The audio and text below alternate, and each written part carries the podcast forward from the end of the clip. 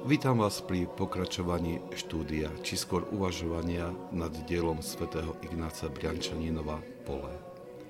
Tento manuál na osvojenie umenia duchovného života je podaný jednoduchou a priateľnou formou, pričom nestráca nič z radikálnosti učenia svätých Otcov. Svetý Ignác Briančaninov hovorí Farizej miluje peniaze – jeho srdce je tam, kde je jeho poklad. Tam je jeho viera, city, nádeje a láska. Svojimi perami a jazykom vyznáva vieru Boha, ale jeho srdce ho odmieta. Nikdy necíti Božiu prítomnosť, nikdy nevidí Božiu prozreteľnosť, nikdy nepozná zo skúsenosti, čo je Božia bázeň. Jeho srdce nemá miesto pre Boha a pre blížneho.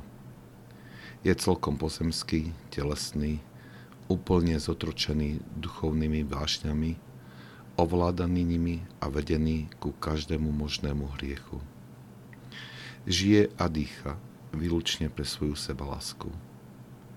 Vo vnútri jeho duše stojí idolo, jeho vlastné ego. Tomuto idolu je neprestajne prinášanie kadidlo a obety. Ako môže táto duša spojiť službu pre svetému Bohu so službou tomuto bláznivému idolu?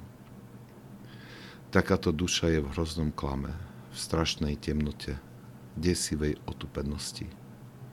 Je to tmavá jaskyňa obývaná iba divými zvieratmi a krutými lupičmi.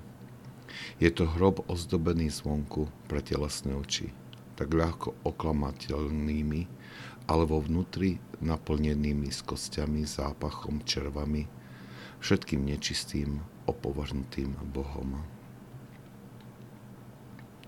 Svetý Ignác Briančaninov odkrýva zdroj nákazy, ktorú nazýva farizeizmom. Je to srdce, ktoré slúži na uspokojenie ega. Je to srdce, ktoré odmietlo slúžiť Bohu a dokonca aj vonkajšie zbožné skutky prináša ako obetu pre svoje samolúbe ego. Je to hrozný sebaklam, ktorý človeka ubezpečuje, že výnimočným spôsobom slúži Bohu.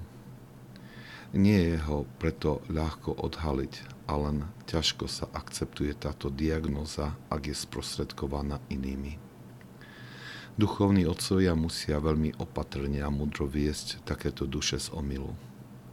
Je to pomalý proces a nie vždy je korunovaný úspechom. Takýto stav nie je nebezpečný iba pre dušu človeka, ale i pre jeho najbližšie okolie.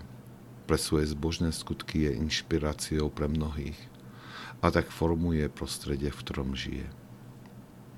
Najspolahlivejším znakom na spoznanie tohto seba klamu je vnútorné uspokojenie, ktoré nás nevedie k pokániu.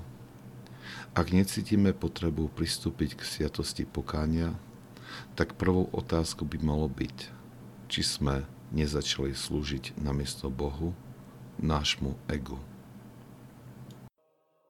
Ak sa vám tento podcast páčil, prosím, odporúčajte ho tým, ktorým môže duchovne poslúžiť.